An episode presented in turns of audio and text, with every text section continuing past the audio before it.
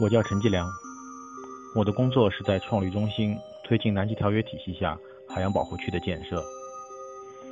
有人很难理解，当身边雾霾弥漫、水污染泛滥的时候，我为什么要去做这样一个所谓不接地气的项目？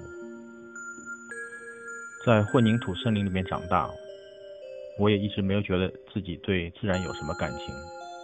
直到有一天，当听到新闻里宣布白鳍豚功能性灭绝的时候，我哭了，就好像小时候与白鳍豚立下过一个见面的约定。现在被当面放了鸽子。再后来，我去了南极，一片自然是主人，人类是访客的地方，一片人类与野生动物互不惧怕的地方。在南极，我们有机会在大规模的人类开发之前，把生态系统完整的保护起来，避免重蹈白鳍豚的覆辙。我的孩子在去年出生。他会从我的口中和纪录片中了解南极的原始生态和我现在的工作。